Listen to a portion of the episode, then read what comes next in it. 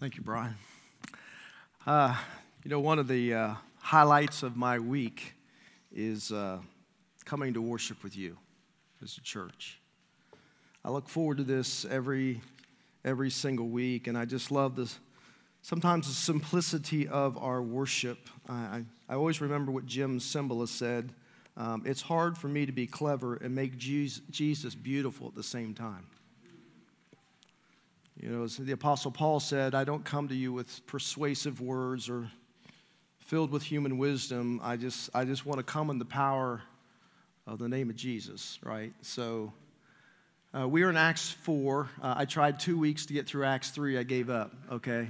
So, um, so Brian, just so you know that last week um, we had no worship leader, no preaching, but God came down, right? So because you, the congregation, those of you who came and shared and spoke, and, and the Lord uh, revealed himself through you. So uh, I had Acts 3, um, that outline in the bulletin, two weeks in a row.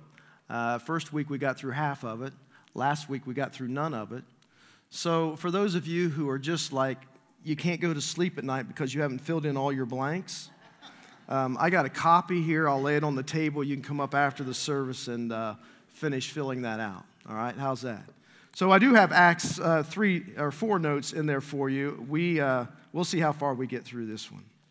So obviously, Acts four um, builds off of what has transpired in Acts chapter three, and Peter and John are heading to the temple. They they come across a crippled man who is who is asking them for uh, for money, and uh, of course Peter says, Look at me, and he reaches down and says, Silver and gold I have none, but what I do have I give you in the name of Jesus. And he helps him up on his feet, and this guy is miraculously healed.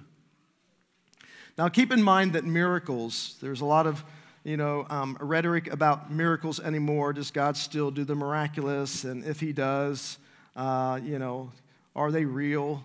Uh, or the, you know, when you look at miracles in the Bible, was, you know, when Jesus was walking on water, were there just really, you know, rocks under his feet? Uh, we just couldn't see. Or when he, when he ra- raised people from the dead, was it just they had a near death experience? They weren't actually dead. I remember reading uh, one liberal uh, theologian on the book of Genesis and, you know, concerning Israel going across the, the, the, uh, the sea there, and, and he says, Well, you know, literally that was only like three feet of water. And I, I, I, thought to myself, Well, that's amazing. Then how did God drown the entire Egyptian army in three feet of water? That's, that's a pretty miraculous move, then. If, if feeding the 5,000, you know, everyone just became generous because the young boy So there's all kinds of ways that you can try to explain away the miraculous. Uh, but God is a miracle working God when He chooses to do that. And. Um, but miracles, as John's gospel reminds us, they are signs. They are signs that point us to something greater. They are signs that point us to the greatness of Jesus.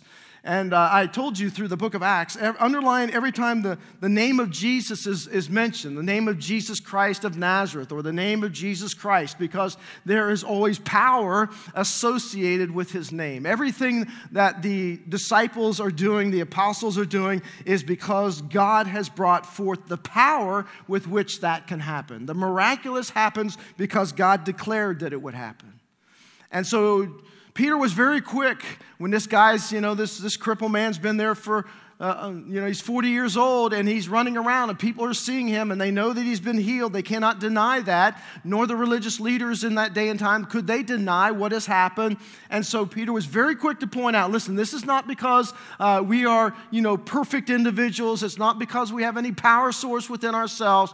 All of the power comes through the name of Christ, it comes through Jesus himself. And then he begins to speak to those who are onlookers. They are, they are standing back in astonishment astonishment. They are standing back in awe of what God has done. And as with Peter, whenever he addresses the audience, he always gives them truth, truth, but he also gives them grace.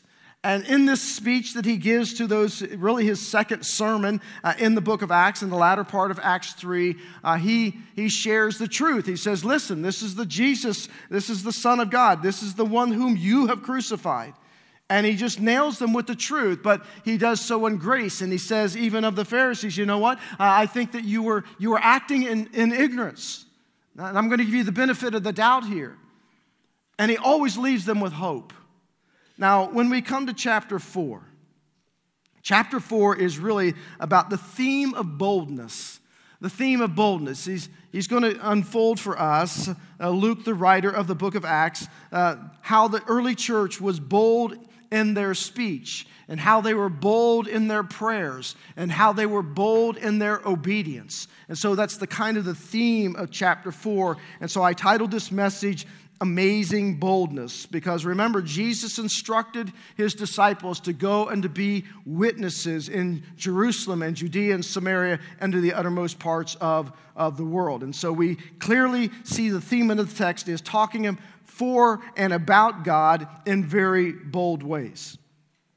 And so it says, the priests in chapter 4 and verse 1 and the captain of the temple guard and the Sadducees came up to Peter and John while they were speaking to the people.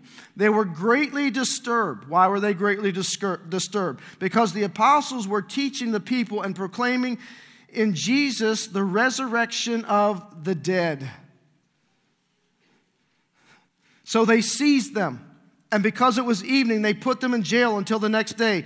But many who heard the message believed, and the number of men grew to about 5,000. And so the next day, the rulers and elders and the teachers of the law in Jerusalem, Annas the high priest, were, th- were there. And so were Caiaphas and John, Alex- and John and Alexander and other men of the high priest family. And they had Peter and John brought before them and began to question them by what power? By what power? Or what name did you do this? And here's the second thing we want to note all throughout the book of Acts. And then what? Peter, filled with the Holy Spirit, said to them, Rulers and elders of the people, if we are being called to account today for an act of kindness shown to a cripple and are asked how he was healed, then you need to know this, and all the people of Israel it is by the name of Jesus Christ of Nazareth, whom you crucified, but whom God raised from the dead, that this man stands before you healed. He is the stone you builders rejected, which has become the capstone. Salvation is found in no one else, for there is no other name under heaven given to men by which we must be saved. I love this. When they saw the courage of Peter and John and realized that they were unschooled, ordinary men, they were astonished and they took note that these men had been with Jesus. Boldness. Let me define it like this boldness is behavior that is born out of belief. Behavior that is born out of belief. Because what you believe will determine how you behave. Regardless of what you say, what you actually believe will determine what you do. If you believe that everyone is going to criticize you, then you're going to behave in a very tentative way around them, right? If you believe you're probably going to fail, you probably will not venture out and try something, or you'll do so very cautiously. And so, if you believe that there is one Lord God who is calling you and empowering you and leading you and equipping you to share this name of Jesus, then would that not have a bearing upon what we do with that name and how we engage in the hearts and lives with others? By boldness, we mean openness. It means to be a, a candor, especially in the face of hostility. It talks about direct communication. It's a word that means direct communication that is rooted in a lack of fear. You are not going to let the fear of others determine your actions or your behavior. And so here are these apostles, and they have allowed God to orchestrate this miracle through them upon this man who is born as a cripple.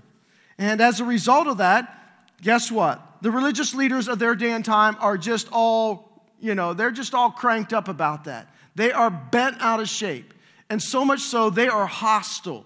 They are wanting, they are looking for a means by which they can shut them up, just as they tried to shut up Jesus. And so here they come, and, and, and in spite of all that's going to happen to them in this chapter, it's not going to deter them because boldness is not, is not responsible for the response of the hearer, but they are not going to shut up. In fact, they're going to say, We are not going to shut We cannot stop talking about what we have seen, heard, and experienced.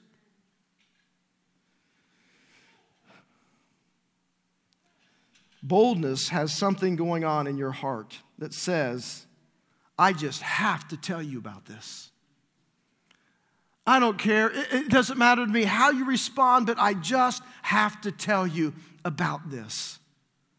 And that's the, the belief, that is the, the, the belief that, you know, dictated their behavior as they're, as they're trying to get out the name of Jesus. Boldness is not this red faced, pulpit pounding, crazy, insane preacher person, you know, who just says, you know what, I'm, I'm just filled with the love of Jesus. Now, if you don't turn, you're going to burn. You're going to go to hell, and, and it's just like that. That's not boldness. That's not what he means by boldness. That's not what the, the word means. And speaking in boldness means that I'm speaking with assurance, I'm speaking with courage, I'm, I'm speaking with confidence that what I am telling you is the actual truth.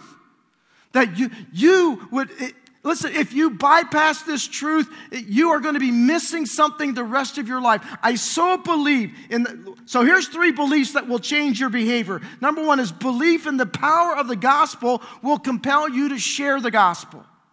See, if, if I really believe that the gospel has power to save, if I really believe that the gospel has the power to save more than just from your sins, but it can also bring about the restoration of which, where God speaks into your dead spirit life and empowers you with His Holy Spirit. And I really believe that, that God can take your brokenness and bring healing in that brokenness. And if I really believe that God can heal you physically, and if I really believe that God can deal with the demonic issues in your life, if I really believe that, if I really believe that, then I'm going to share that message with you.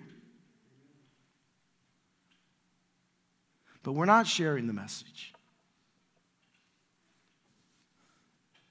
In the Southern Baptist Convention alone, for the last 10 years, baptisms have been in steep decline. Giving has been affected. We've had to pull hundreds of missionaries off the field because of a lack of funds. Right now, six out of every 10 t- children who come through the church and uh, graduate out of the youth department and go off to college or off to work, six out of 10 are dropping out of the faith. They're dropping out of church. They're becoming wayward. And we're not speaking about and we're not proclaiming this, this with confidence that Jesus has come to bring hope and Jesus has come to bring healing and that there is power, there's actual power in the gospel, and we need that power because there is such brokenness in life. My sister in law was at our house yesterday, it was Marla's birthday, and um, I'd have you sing happy birthday to her, but she's back in the nursery. So I got to be, I got to be done on time. So uh, she came, and they were part of a group, a, a small group, another church, uh, large church uh, in Pickerington. And uh, I said, Well, what, what's your small group studying? She says, Well, we've got this, uh, it's, a, it's a new translation of the Bible, but she says it's in chronological order. It's the, so we're going through the New Testament in chronological order. And she says, You know, I never realized this until we started this process. I never realized how many people were coming to Jesus you know, in, in, that how many people Jesus was healing and how many people Jesus was touching and how the crowds were just constantly on him and how he had to move away and, and get to places of isolation because they were just constantly bombarding him with their needs. And then she says, and the other thing I, I never realized before, how many people that Jesus cast out a demon from, from them. I, I never realized that. She says, Isn't that interesting that we don't have that problem in our day and time? Are you kidding me? I said, Oh, Rita, we got to talk. I need to fill you in. There's a whole lot more demonic activity than we, we understand or that we're willing to acknowledge or deal with. That's one of the things that we don't want to deal with. We think that, well, they're a Christian, they can't have a demonic problem. Really? Because every person that Jesus cast a demon out of was of the house of Israel, with the exception of one. And that was a mother from Syrophoenicia who came, who was a Gentile, who came on behalf of her daughter. And Jesus says, I'm sorry, but I've come for the house of Israel. And to which she says, But even the dogs get to eat from the crumbs of their master's table. And she used the word dogs because there was such a prejudiced rift between the Jews and the Gentiles that that's what they nicknamed them. They called them dogs, they, it was a derogatory term. And Jesus says, Have, I've not seen such great faith in Israel. Trust me, your daughter's well. I'm not, um, I'm not your typical Southern Baptist preacher, in case you haven't noticed. I was never trained in any of this. I was a- absolutely ignorant of it until we had at our church a few years back, Don Dickerman came, who has a deliverance ministry, who's a Southern Baptist pastor who has a deliverance ministry out of Dallas, Texas, who came to our church and they did de- private deliverances. We did a seminar here. We had a night of deliverance, and, and God just uh, was working uh, in just you know just ways that I never saw before. And so I learned so much, and I've continued to you know be in contact and and to learn and to, and to observe. And his team was here, and we brought one of them back the next year on Easter and talked about how God delivered him out of the demonic and and and saved him and out of prison. And it was just a, an incredible, incredible day. And I thought, you know what, Lord, I, I don't know about all this stuff, and I really don't know what to do about this. And, and so, you know, I'll pray about it, right? So.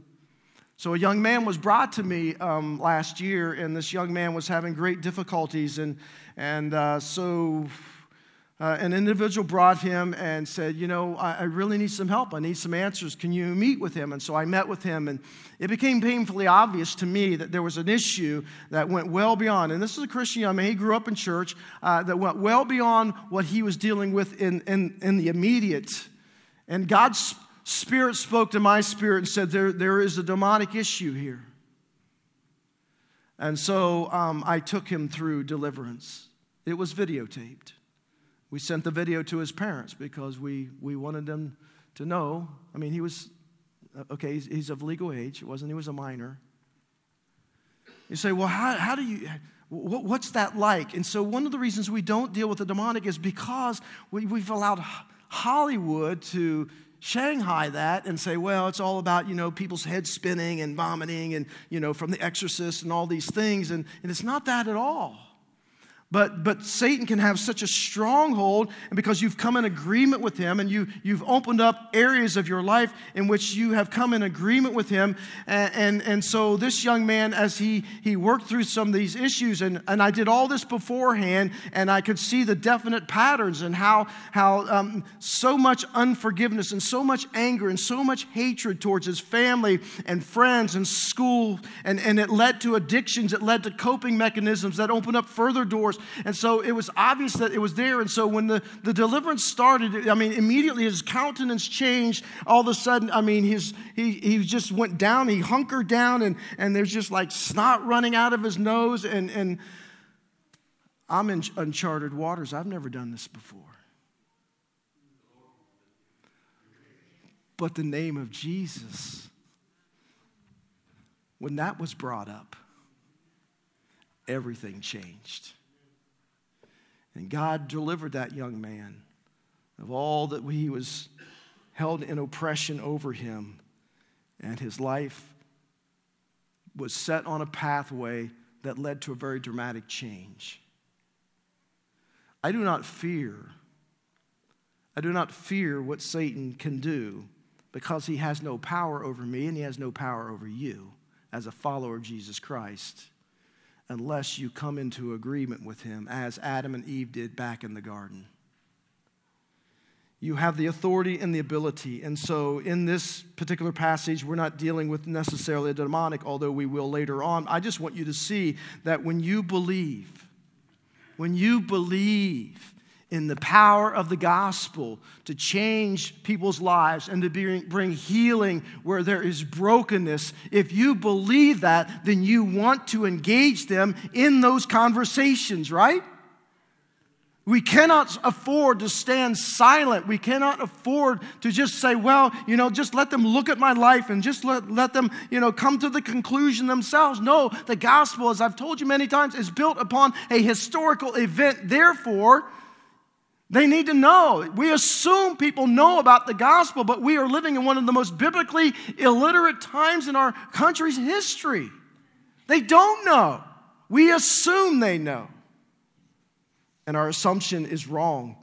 And so it says the priest and the captain of the temple guard, who was, you know, like the second in rank, they come and, and here's the Sadducees. And the Sadducees, you know, they're all bent out of shape because they don't even believe in the resurrection, right? They don't believe in resurrection. They didn't believe in angels. There are a lot of things they did not believe in. And so they're all, they're all bent out of shape. It says that they are disturbed, which means they are exasperated. Their patience has been exhausted. It's like, okay, you know what? I am, we are tired of these guys out here talking about the name of Jesus. We've got got to put a stop to this.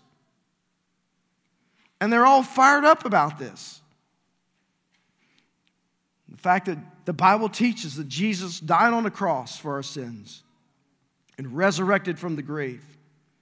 Now, what we hear in our day and time now is like, wow, um, if consultants from who had come to the early church you know, it says that um, many, even in spite of this, many people believed, and, and so here's the, the religious order against them. If consultants had come to that church, um, they would have probably come out to Peter and John and say, Hey, Peter and John, uh, listen, guys, you need to turn down the rhetoric here. All right? You're getting the religious leaders of our day. And remember, these are the guys who had Jesus crucified just a few months ago. You need to tone it down. Stop talking. We need to come out with a different approach. We need some warm and winsome type of atmosphere. Hey, let's let's let's let's just bring people together and get out the muffins and uh, give it you know a different track and take a different approach. And you know we don't want to get everybody in a tailspin here. We don't want them coming against us as as a church.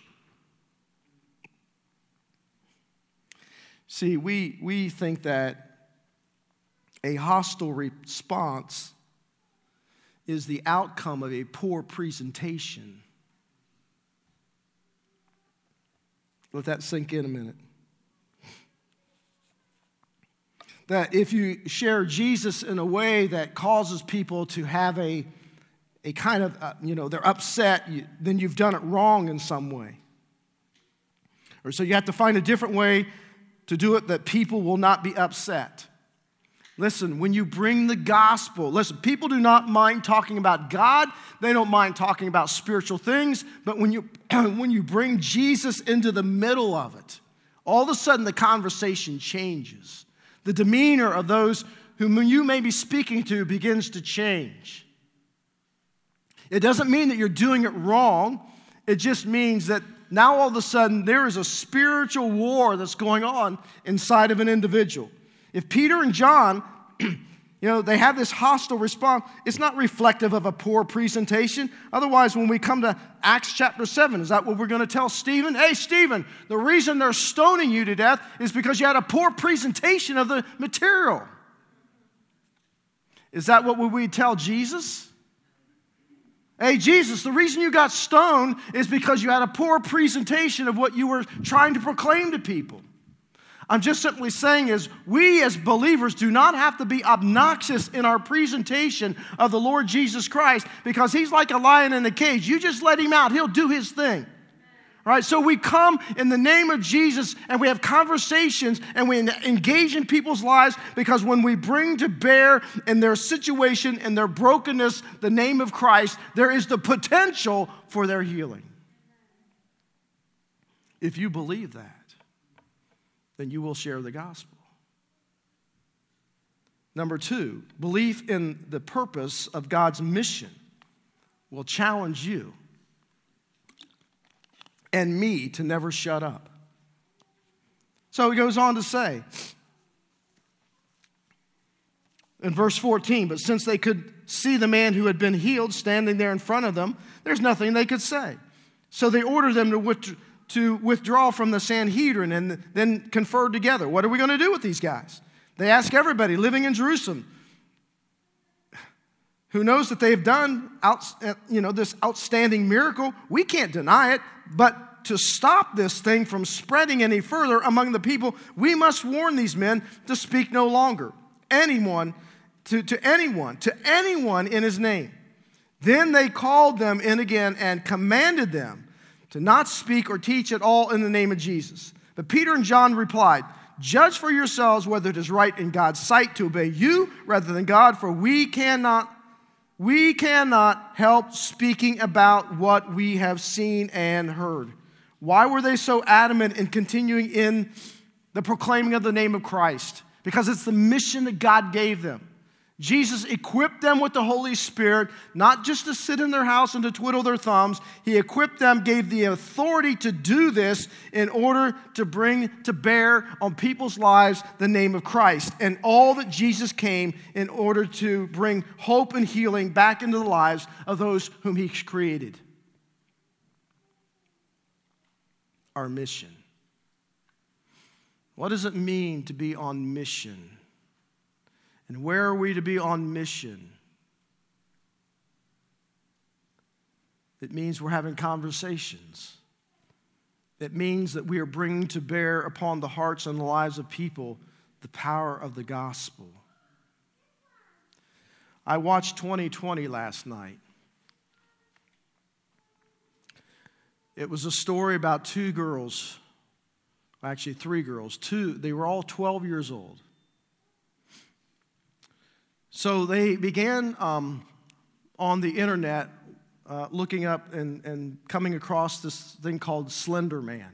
Never heard of it, but so really, uh, you you know you have um, so this is a very dark thing. It's a very demonic thing, really, and and so they got all hooked up into the Slender Man and and believed that if it, they needed to be proxies of the slender man. If you're a proxy of the slender man, means you have to kill somebody. Otherwise, the slender man's going to come and either kill you or kill your family. And so they got really deep into this and over time. And so they decided, you know what, we're going to kill our friend. We're going to kill her. And so for months, they planned out her murder. 12 years old. And so they do. They follow through with the plan. They lure her into, uh, the, into the woods, and one of the girls sits on her chest, and the other girl takes her knife and just starts stabbing her in her chest, in her legs, her arms. 19 times this girl is stabbed, but she doesn't die. But the friends, they stab her, they just kind of nonchalantly put the knife in the purse, they walk away, and the girl's still alive. And she struggles out of the woods onto a pathway, and there's a guy who's riding a bike. He comes across her, and they, they take her to the hospital, and she barely makes it, but she does make a full recovery. Now, my question is 12 year old kids on an internet, hooked up in Slenderman, do we not see where our, our society is heading? You say, well, not every 12 year old is watching Slender Man, and not every 12 year old watching, looking at Slender Man is going to go out and kill somebody. I know. I know that. I get that. I understand that.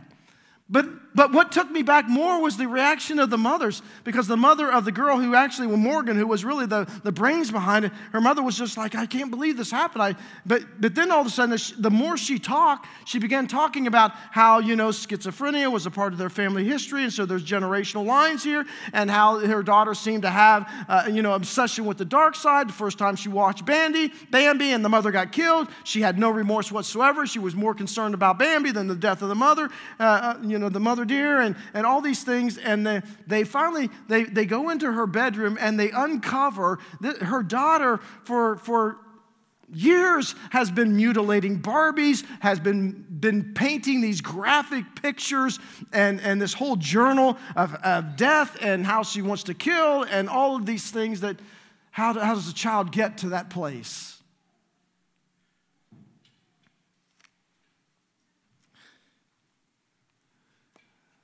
And I think, I think about our, our society in which we live. You know, just this past week, there's three new school shootings. We know that addictions are, are just continuing to skyrocket. Suicides, suicide among younger and younger children continues to escalate. And we have a whole culture, we have a whole society that is on a very steep downward trend And the church, the church is remaining silent. When we know what the answer to this downward trend is, so, the next thing that this church does when Peter and John come back, they start praying, and they just don't pray any little prayer. So, this is the third belief that, that I think that will trigger something within us. It says that in its basic belief in God's sovereign presence will cause you to seek the Lord. Notice that this church does not ask God to deliver them from the persecution. They do not ask God to make their pathway smoother. They don't ask God to, you know, unruffle the ruffled feathers. They don't ask God for any of those things. What they ask God for is listen, Lord, may you continue to increase the signs and the wonders and the miracles. Will you continue to fill us with the Holy Spirit? Will you continue to enable us to speak with boldness? So let me just share my heart with you for a minute.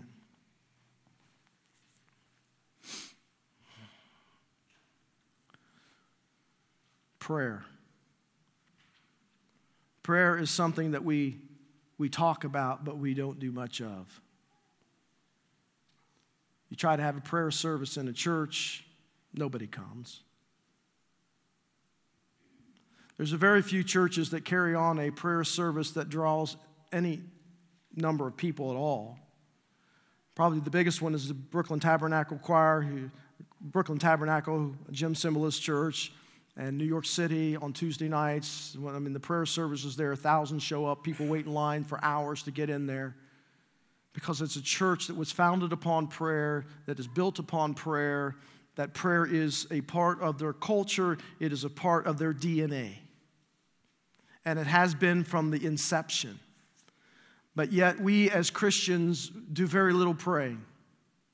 We say, well, you know, I pray on the way to work and I pray this and I pray that. And, you know, once in a while, I, you know, I get it in there and we got to change that. Not just our church, I'm talking about Christianity as a whole. We are so used to operating in our own strength, our own power in the flesh, that we don't even know what it means anymore to walk empowered with the Holy Spirit. Somebody just asked me, well, you know, after last week's service, you know, where are you going with all this, Greg? Where, where I'm going with all this is I want us walking in the power of the Spirit, right? So when it comes to prayer, uh, and somebody comes up to you in our church and says, you know what, would you pray about this? Oh, yeah, I'll pray about that. And you know how that goes. You may remember to pray for them and you may not. And, and it might be one time prayer. What would happen if we like stop right here and say, listen, let's just pray right now. Let me come over here, lay hands on them, and begin praying for them.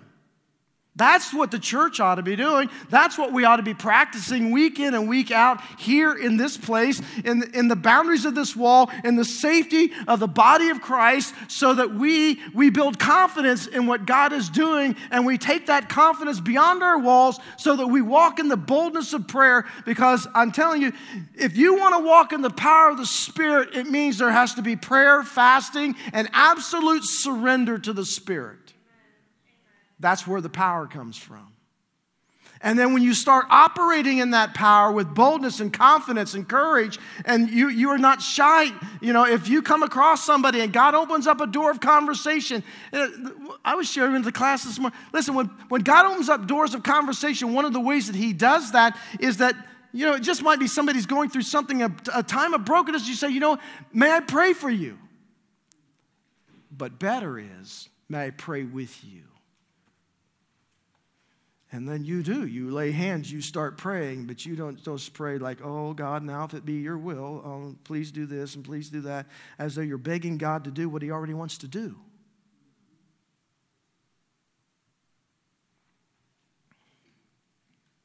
How many of you in this congregation have children who are wayward from God? Grandchildren who are wayward from God? How many of you have children or grandchildren who are being raised in homes where they're not being taught the things of the Lord? And we assume that if we bring our children and drop them off in church and put them in our classes and we raise them in church, that automatically all of this stuff's going to rub off on them. But yet, six out of 10 are walking away from the faith. Though they grew up in church, it's not that they haven't been taught, it's not that they haven't learned, it's not that they haven't been challenged, But where are the intercessors? Where are the intercessors? As, as a parent, as a grandparent, Marla and I have been talking about this so much because, you know, we, we just feel so compelled and so compassionate about where we've got to intercede on behalf of our grandson because we know the kind of world that he's going to be coming up in. We know the things that are going to be facing him. But listen, we don't want to just pray for him, we want to bring him with us. It's like, you know what? When he gets old enough, we want to bring, if I'm going to pray for somebody, if I'm going to ask for God to bring healing in somebody's life, what would it be if I brought my grandson with me and had him a part of that process so that he learns it from a very young age and he grows up with the knowledge that, you know what, I have confidence in the power of the gospel of Jesus Christ. I have confidence that God is sovereign and that God can do anything that he desires to do and that God wants to use me as a channel by which this is going to happen in somebody's life to bring hope hope where there is hopelessness and to bring healing where there is brokenness. I believe God can do this and will do this through me. What if I raise them that way? I believe that they'll have such a burden for the lost and such confidence and boldness in the power of the gospel of Christ that it might just change the trajectory of their life when they leave my presence. You think?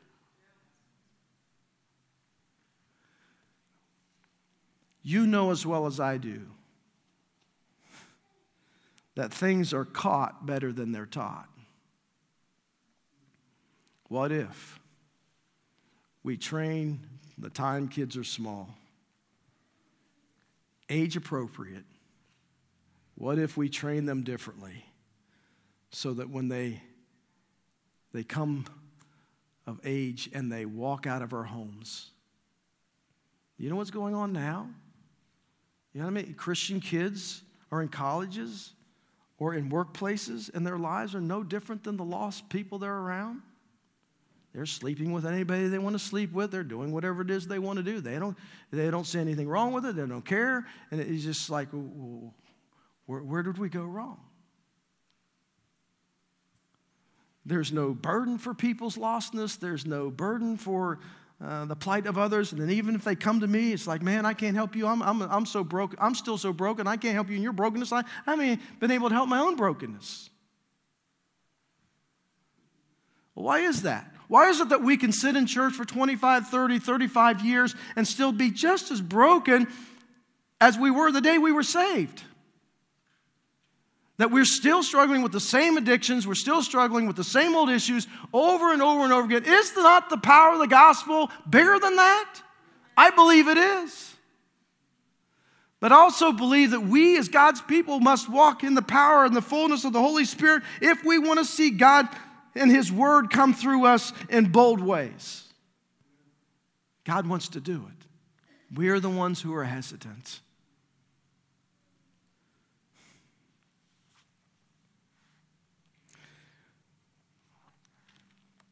God has so burdened my heart for the church, not just this church, the church, Southern Baptist churches. A lot of churches already get this, but we don't because we just not been challenged that way um, with the Holy Spirit. Somebody says, Well, are you trying to get us all to speak in tongues? No, I'm not. If God gives you that gift, great. It wouldn't be a bad thing if we all did. But Paul said not everybody has that gift. But for those who do, in Southern Baptist realms, have had to stay in the closet for fear of coming out, as though it were a bad thing. How horrible is that? The gift of the Spirit. Now, I understand if you're a cessationist that says, well, you know, all the gifts of the Spirit went away after the apostles and the, the completion of God's word, and they pull out a verse out of 1 Corinthians in order to substantiate that, says, well, you know, when, when the perfect comes, you know when the, who the perfect is? The perfect is Jesus. When is he going to come? He's going to come in his second coming. Until then, the miraculous, the signs, the wonders, the healings, they're still very much in play. And God uses the giftings of the Spirit in order to bring that about. I believe that wholeheartedly. There's power in the gospel. Let it out and watch what God will do. Let's bow our heads together.